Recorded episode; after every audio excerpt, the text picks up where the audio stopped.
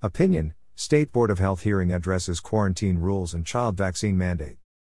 Elizabeth Hovde of the Washington Policy Center believes it is not unreasonable to be keeping an eye on the State Board of Health and State Department of Health. Elizabeth Hovde, Washington Policy Center. There has been a lot of public discussion for several days about two troubling policy proposals one concerning the quarantine of COVID 19 positive or unvaccinated individuals, and the other having to do with a COVID 19 vaccine mandate for school kids. Today, I attended an all day, State Board of Health meeting, along with thousands of other people, to get the facts. The two policies are not happening, as we informed in a blog on Friday. In today's coercive environment in Washington state, however, along with all the one sided COVID 19 vaccine information from the government, the unthinkable has become thinkable. And that resulted in thousands of worried Washingtonians following the State Board of Health, SBOH, meeting. Here's what happened.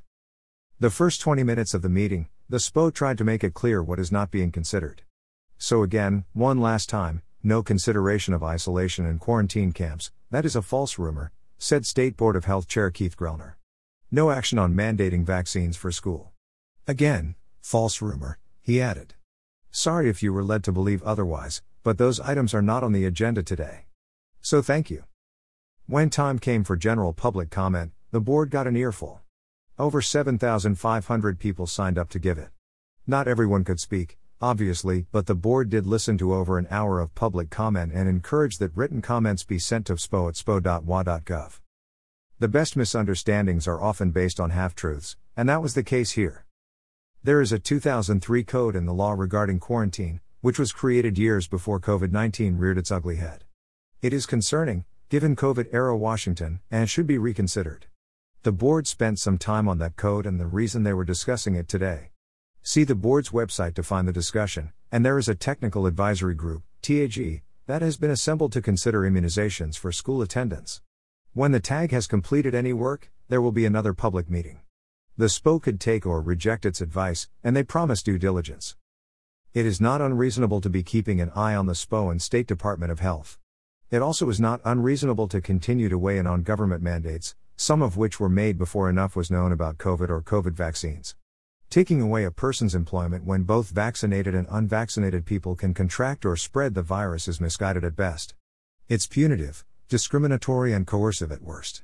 Denying children school based on the lack of a COVID 19 vaccine would be misguided, as well.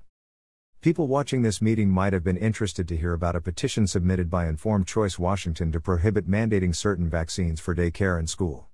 Read more about that petition here. It was Agenda Item 11. The board rejected the petition, concerned about tying the hands of future health boards. Several members brought up possible future diseases and recalled past ones, such as polio and measles. It was long a long day in State Board of Health land. But it was good. It should have shown lawmakers, agencies, and the public at large that concerned citizens are watching. More eyes on government is a powerful thing, and it's more important than ever as we try to end emergency rule and return to normal democracy. Elizabeth Hovde is a policy analyst and director of the Centers for Healthcare and Worker Rights at the Washington Policy. Policy analyst and director of the Centers for Healthcare and Worker Rights.